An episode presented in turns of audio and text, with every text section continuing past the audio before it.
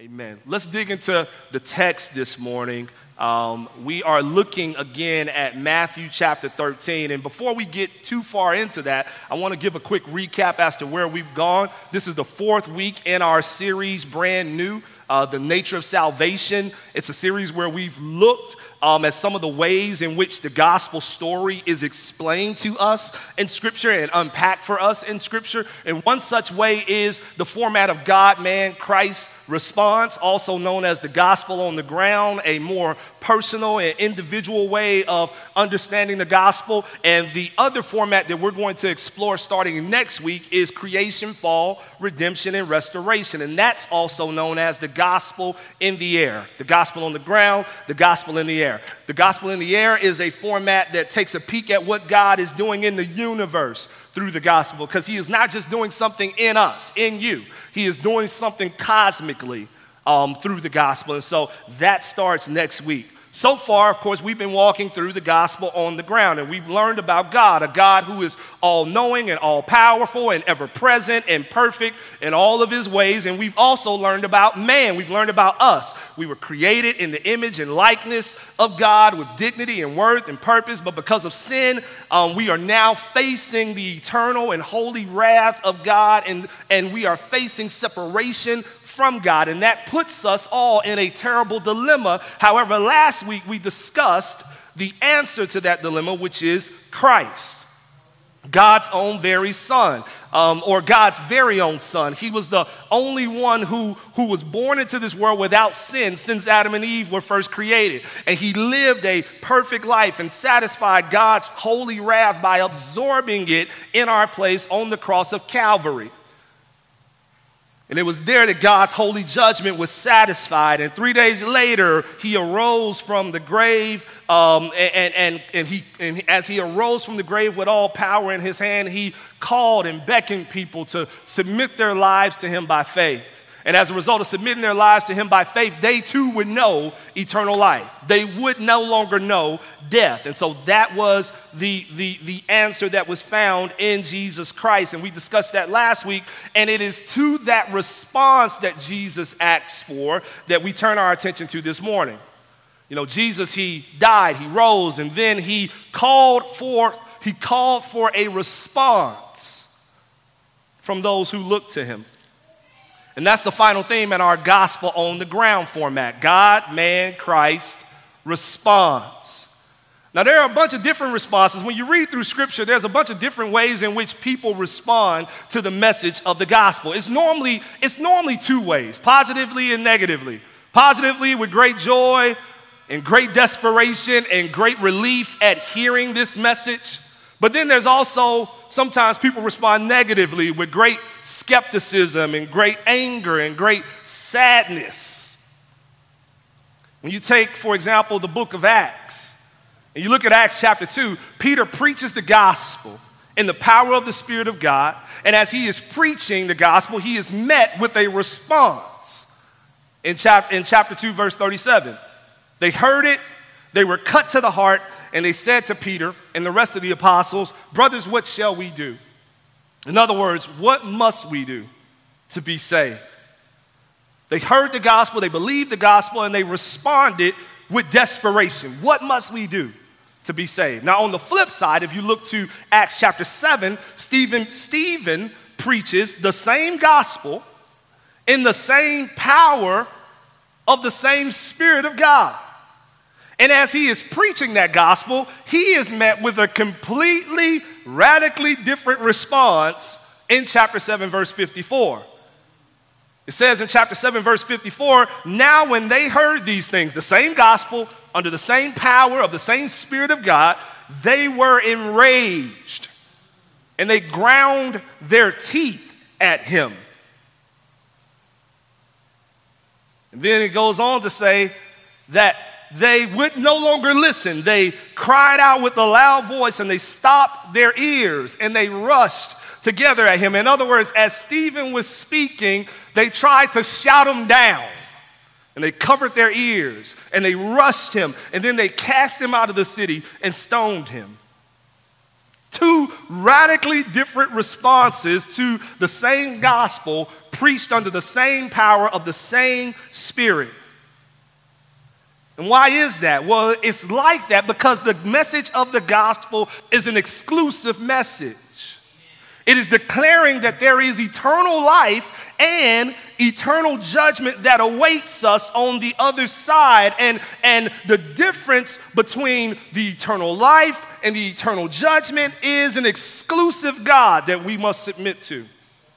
For the person that accepts this message through faith and repentance, it makes perfect sense why they would be filled with a sense of joy and a sense of gladness and a sense of desperation, saying, What must I do to be saved? But for the person that rejects this message, it again makes perfect sense why they would be filled with grief and frustration and sadness and anger. Because what you're telling me is that if I don't accept this message, then eternal suffering is my destination. That's enough to get somebody angry. Amen? However, there's another set of responses that, in some ways, kind of fall in between these two polar opposites that I just described. And those responses can be found in Matthew 13 in the parable of the sower and the seed. There are four unique responses in this parable, and all of them capture an audience somewhat giving the gospel a listen. This parable is about some people that are actually kind of kind of listening in on what the gospel is all about.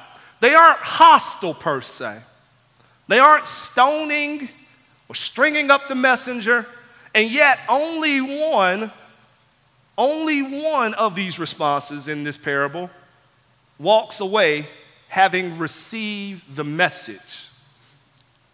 Let's first talk about the sower and the seed. Verse 3 of chapter 13 says, And he told them many things in the parable, saying, A sower went out to sow. Before we deal with the responses, it is important for us to understand who and what we are responding to. Said in another way, in this parable, we need to understand who is the sower, and we need to understand what is the seed.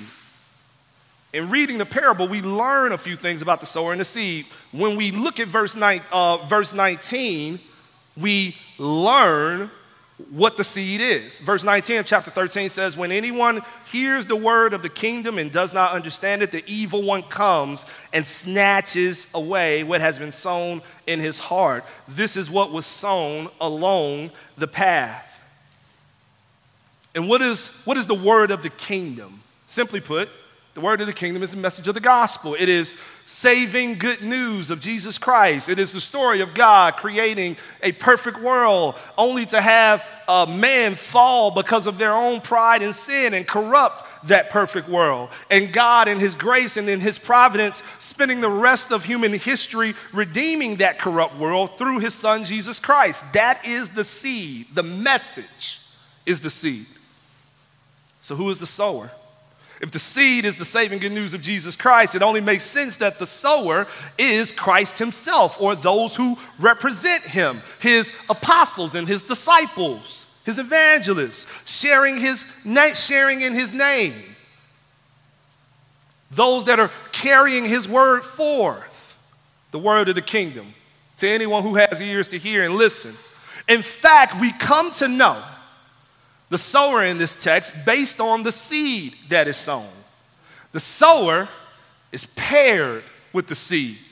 Anyone who comes along sowing a different seed than the word of the kingdom is not a sower that should be followed in this parable.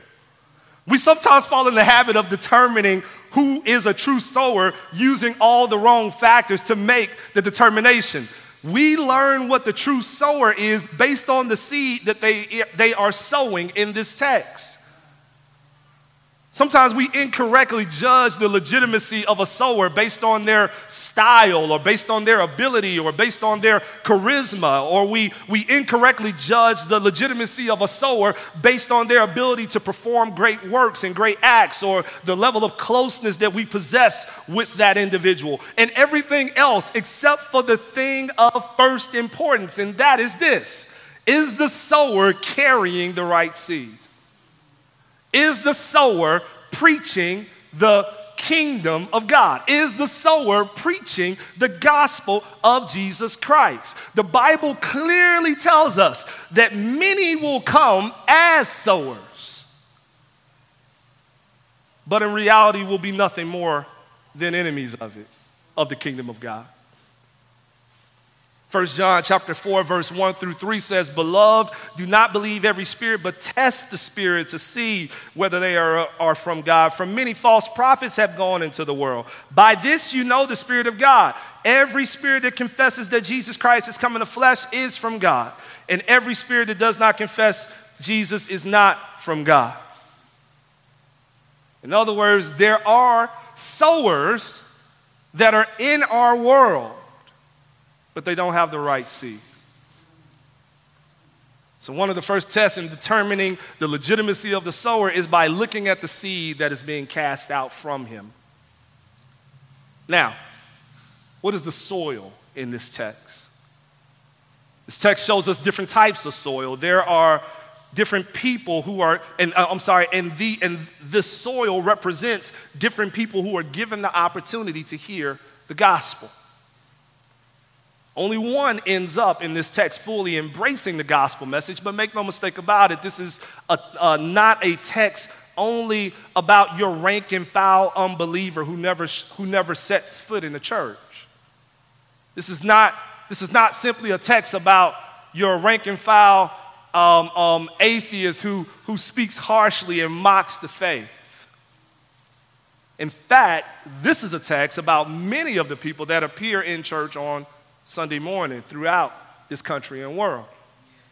Many of these folks appear to be friendly to the gospel message. They appear to be receptive to the seed. They even appear at times in their life to be believers, but something or some things along the way knock them off course. So we know who the sower is, we know what the seed is, and we know who the soil represents. What else do you see in this text? Notice what doesn't change the seed and the sower. The soil changes, but the seed and the sower don't change. They are constant in this story. They are not the variable. The soil is the variable. That's important. No apologies is made in this text for the seed not producing fruit in certain ground. In other words, fruitfulness is not dependent on the sower all the time or the seed all the time. Oftentimes, fruitfulness is dependent on the soil in which the sower casts the seed upon. God sent his prophets on many occasions in the Old Testament to people that he already declared would not listen. As you read through this text, you learn that the soil, the soils are what creates the dilemmas. Some soils are conducive to change, others are not. This is an extremely important lesson for gospel work, an extremely important lesson for evangelism and gospel ministry, an extremely important lesson for me to remember in my own life. So many well meaning Christians try so hard to win converts that we end up changing the seed that we were supposed to sow in hopes that the different seed will do the trick and win. You, do, you, do, you track, do you track with that? Here's something that we must never forget when it comes to evangelism. What the soul is won with is what the soul will cling to. When a soul with entertainment, the soul will cling to entertainment. When a soul with performances, the soul will cling to performances. When a soul with half truths, the soul will cling to half truths. Here's what I mean some folks want to see a response so bad that they'll tell folks, come to Jesus and your life will be better. Come to Jesus and you'll be more successful.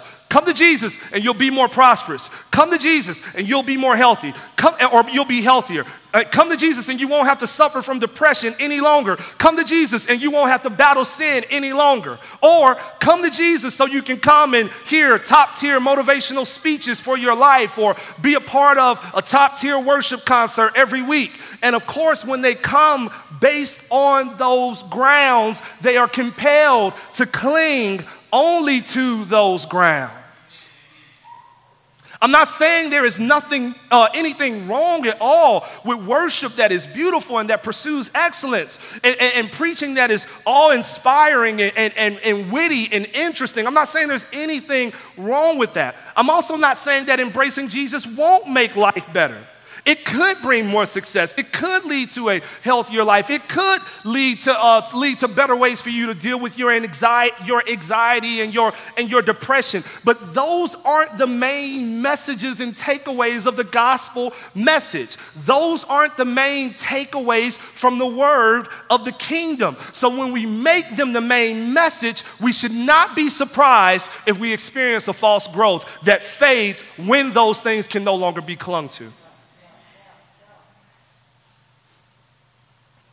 The only chance that we have for true fruitfulness, true enduring longevity in fruitfulness is if we rely on the right sower and the right seed.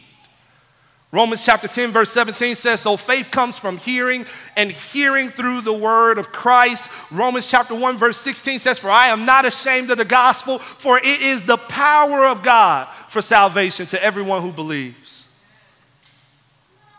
The gospel, the seed, is the power of God for salvation, not the performances, not the motivational speeches, not the tricks, not the trinkets, not the youth groups, not the, not the community groups. The gospel is the power of God unto salvation. And so, if you have all of that and you don't have the gospel, then you have people clinging to false things and thus achieving false growth. When the seed and the sower are properly ref- reflected and the message is still rejected, it is not the seed and the sower that is the problem, it is the soil. It is the soil, which we now turn to and turn our attention to for the remainder of our time.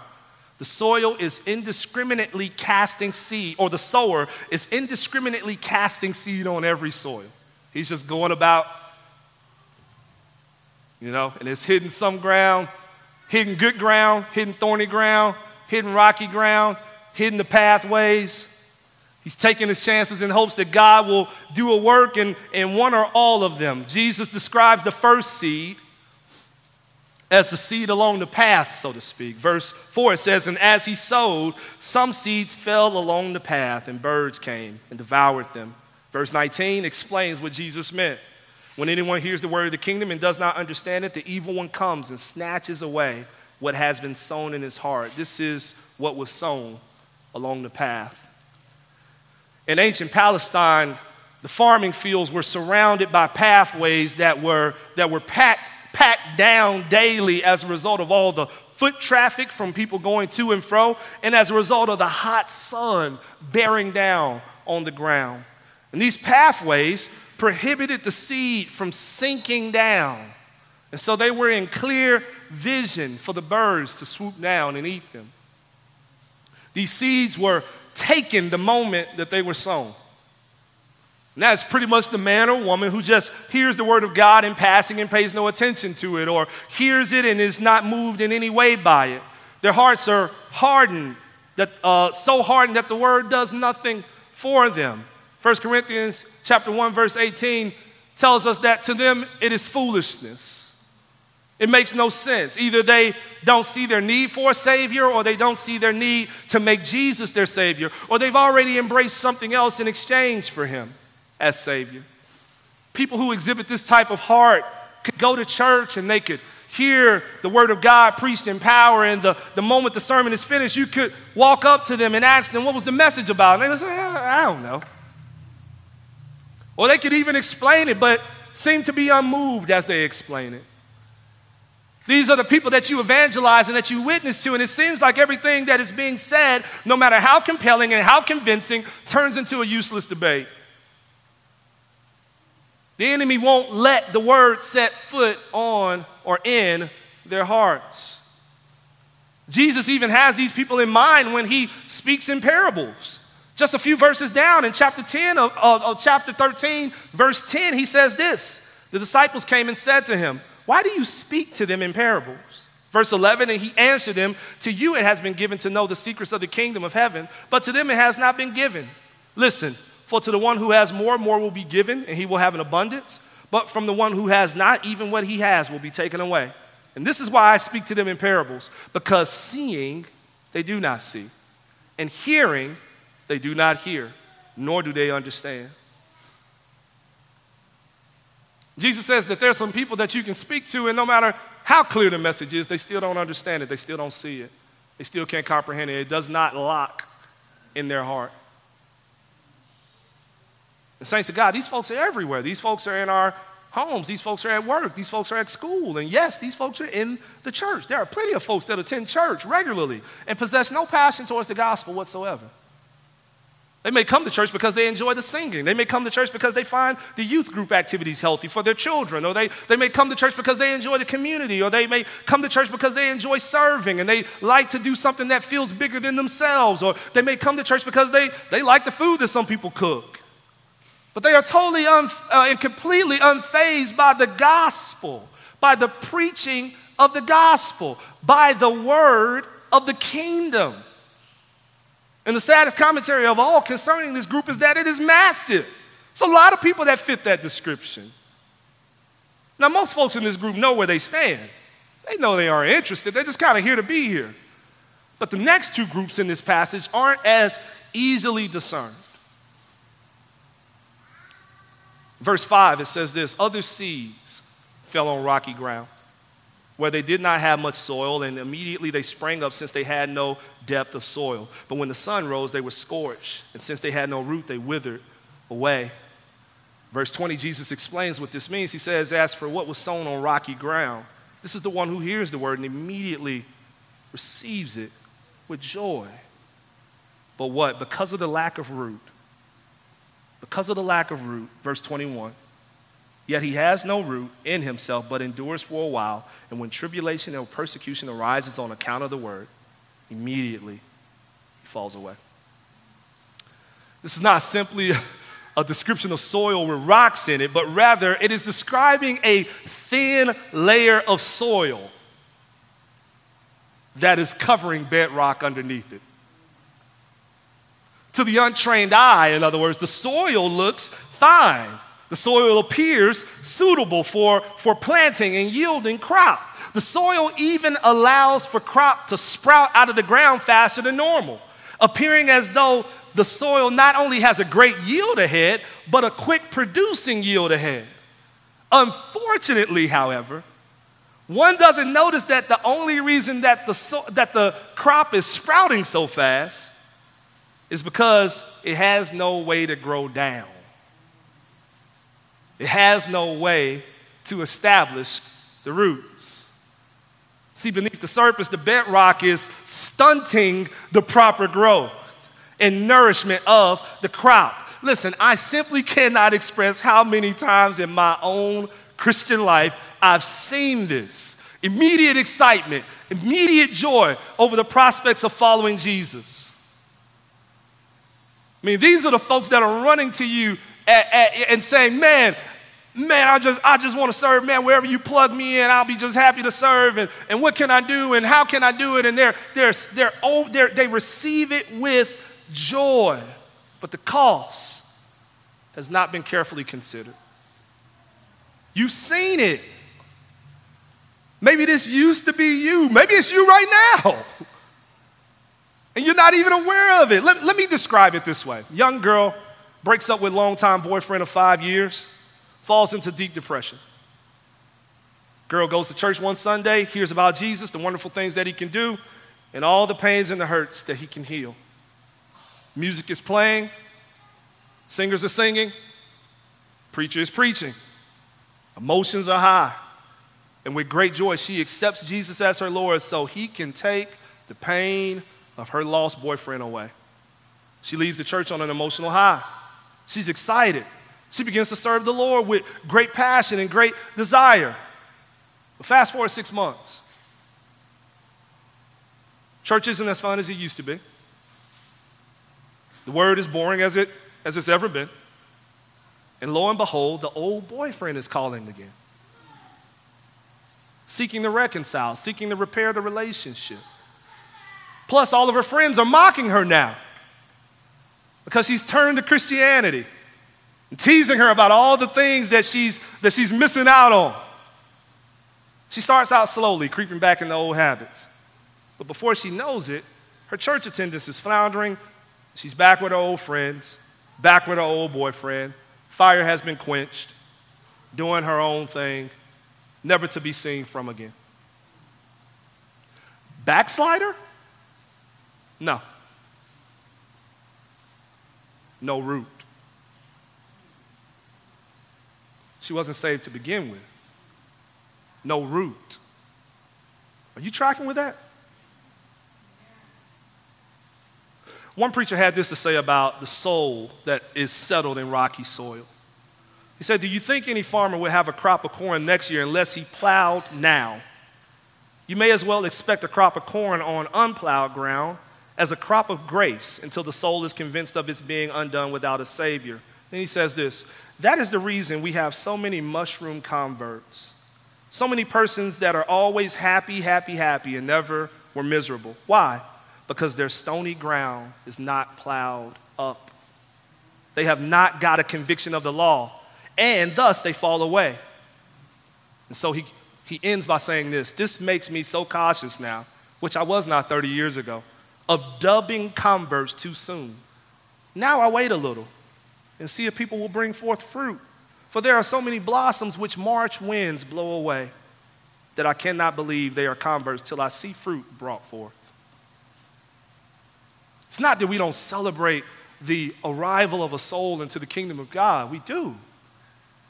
But it's also it's also the reality that we are very cautious as we walk with those people. It's the reason why the Lord says, don't appoint us, don't appoint um, someone into pastoral leadership too early, too quickly, too ca- I mean, too careful, I mean, too casually, so to speak. Give people an opportunity to live. Give people an opportunity to bear fruit. Give people an opportunity to be tested by this world. As we say about our children, we say, give them an opportunity to taste the flesh world and the devil and to say no. Does that make sense? I mean, there are some children that just know. Five years old, they're like, yeah, I love Jesus. And they're there, right? But then there are some children that we baptize that got baptized because they saw their other five year old friend who said they love Jesus. They don't know anything. They just saw their five year old friend go up there and say, hey, I want to get dipped in water too. Are you tracking with that? And so there are some times where you have to make the call to say, uh, I haven't heard any evidence here. Let's, let's just let you live life for a little while. And then, and, then, and then we'll come back and we'll see where you are. Does that, does that make sense? Now, there's seed among the thorns here, too. There's seed among rocky ground, there's seed among thorny ground. Matthew chapter 13, verse 7, it says, Other seed fell among thorns, and the thorns grew up and choked them. Jesus explains it in verse 22. He says, As for what was sown among thorns, this is the one who hears the word, but the cares of the world and the deceitfulness of riches choke the word, and it proves unfruitful.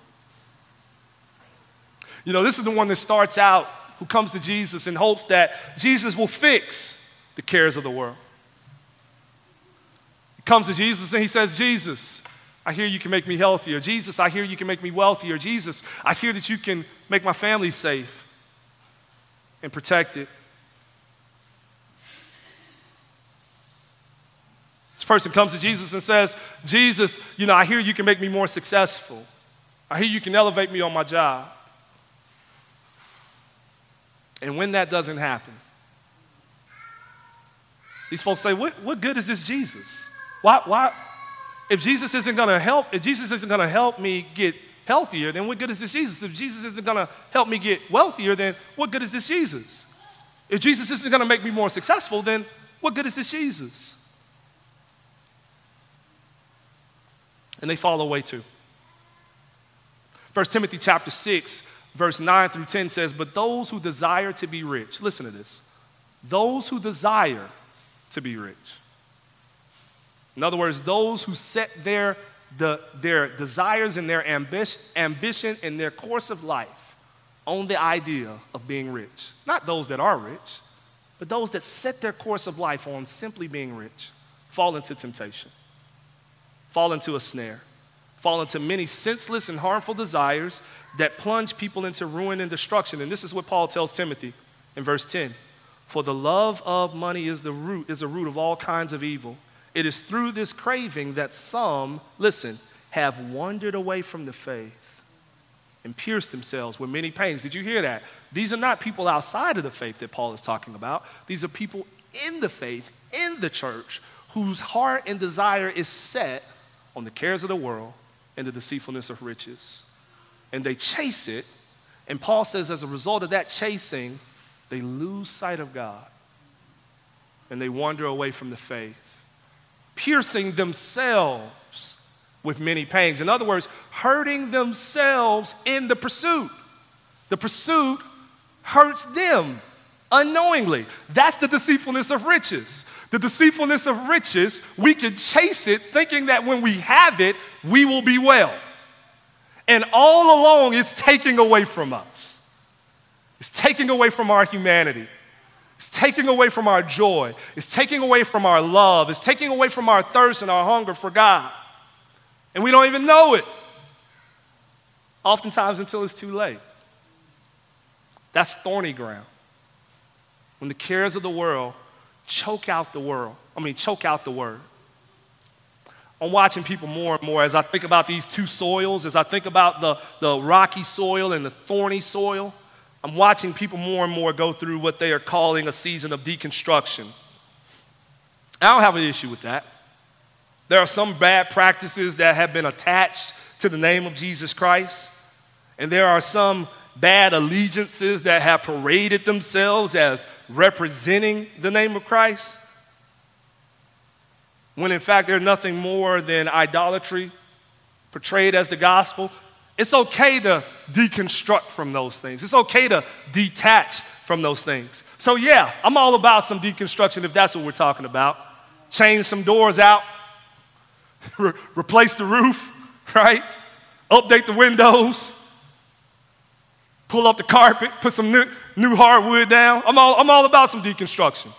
But when it goes from simply rethinking some of the ways in which I've been taught the faith to me renouncing altogether the faith, then the truth of the matter is my foundation was never Christ.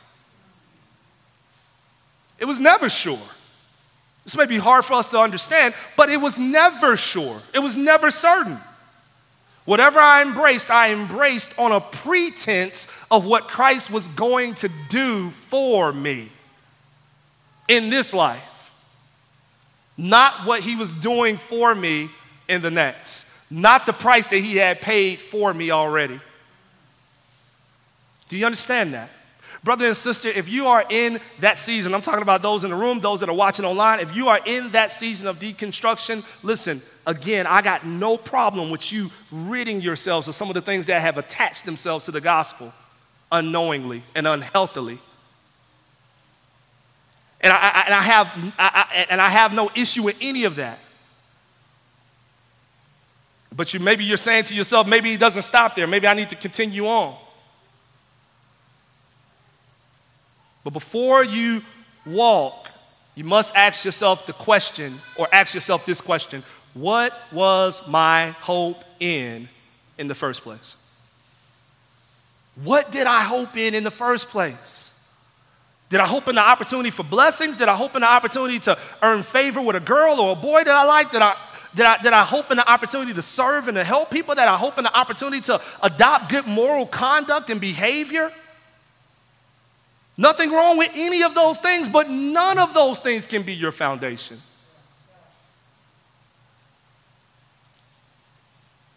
Christ the solid rock I stand, all of the ground is sinking sand.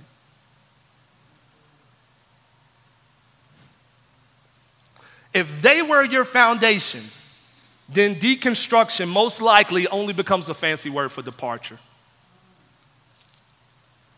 Here's the true sober, here's the sober truth about deconstruction and departure, not deconstruction, but here's the sober truth about departure and defection from the faith. 1 John chapter 2, verse 19, it says this: They went out from us, but they were not of us. For if they had been of us, they would have continued with us. But they went out that it might be, become plain that they all are not of us. In other words, the soil was always in rocky ground. The seed was always cast in thorny ground. Sometimes it takes a little longer to see for it to manifest. But make no mistake about it, the ground was never sure. Speaking of sure ground, verse 8, it says, Other seeds fell on good soil, produced grain, some hundredfold, some 60, some 30. Jesus says in verse 23, explaining that verse, as for what was sown on good soil, this is the one who hears the word and understands it. He indeed bears fruit and yields, in one case a hundredfold, in another case 60, and in another 30. The seed, the word of the kingdom, the gospel of Jesus Christ is cast on the soul of good soil. And when it is cast on the soul of good soil, that person embraces Jesus.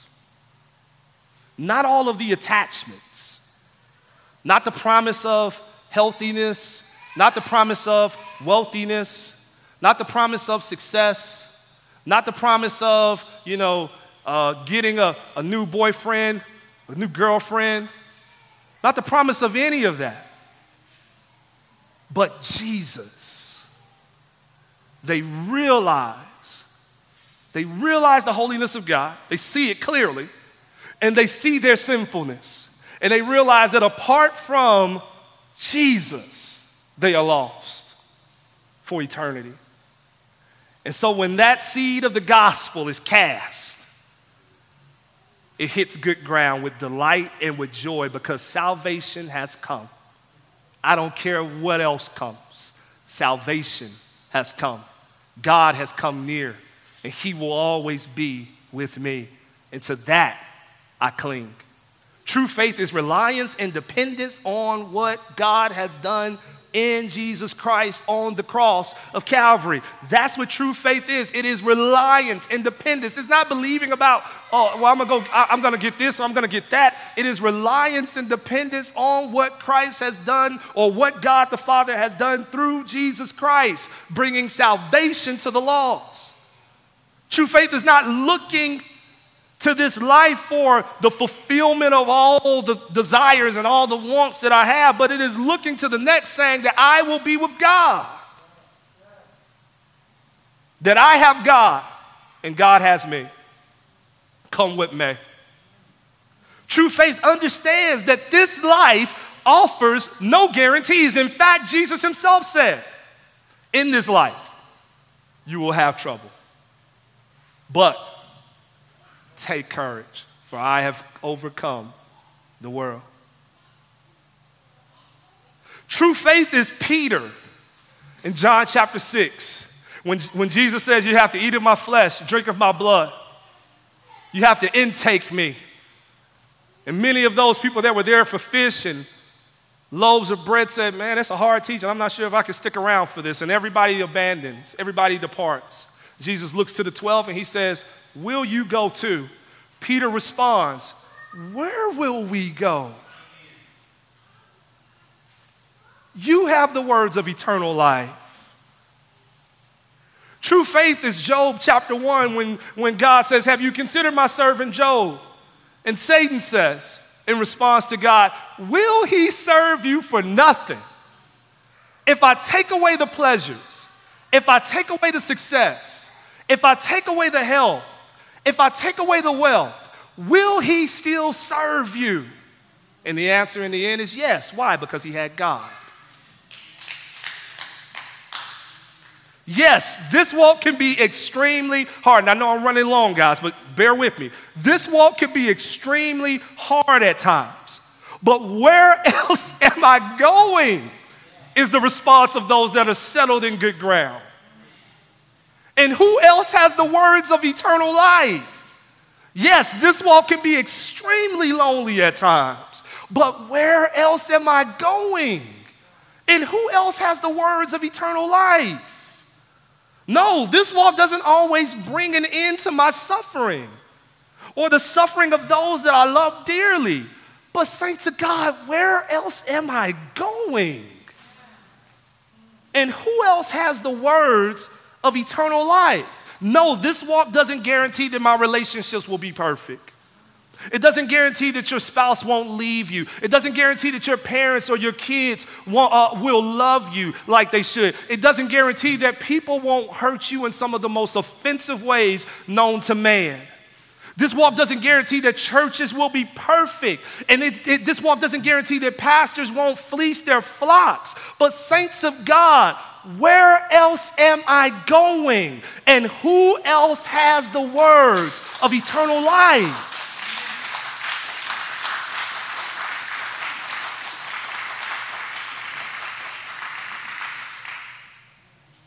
Y'all know I mention my father all the time. I use him all the time in my illustrations because you have to understand that without God's profound use of his life in my life, this, this doesn't exist probably.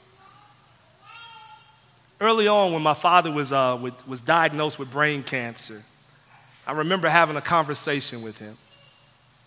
And like so many of those conversations back then, I didn't understand or appreciate the talk nearly as much as I do now as an older man, 10 years later. Nevertheless, we were having this conversation, he and I, he basically said, I'm praying for God to heal me. I know he can heal me. And then he said, then he said this. He said, but even if he doesn't heal me, I would never turn my back on him. And he said this I don't have anywhere else to go.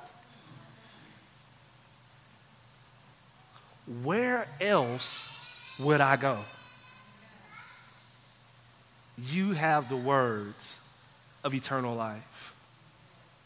The faith that is sure understands that truth, understands that no matter what's happening here, no matter how hard life is for you right now, and I know, saints, I know we're struggling. I know this church is struggling. I've talked to you on the phone, I prayed with you. I know this church is struggling. But true faith says that this struggle, that these momentary afflictions, cannot compare to the weight of glory that shall be revealed to those that know Jesus and that have embraced him by faith, that have turned from their sin and turned to Christ. True faith says that I see you clearly, God. I see you for who you are. I know, I know what I have in you. And I would never relinquish that for the cares of this world or the trickery of riches. That's the faith that I'm inviting you to, brothers and sisters. That's what I'm calling you to. That's what I'm calling you to. Trust Jesus with that faith. Let's pray. God, we love you. And we thank you so much for your goodness and your mercy and your loving kindness.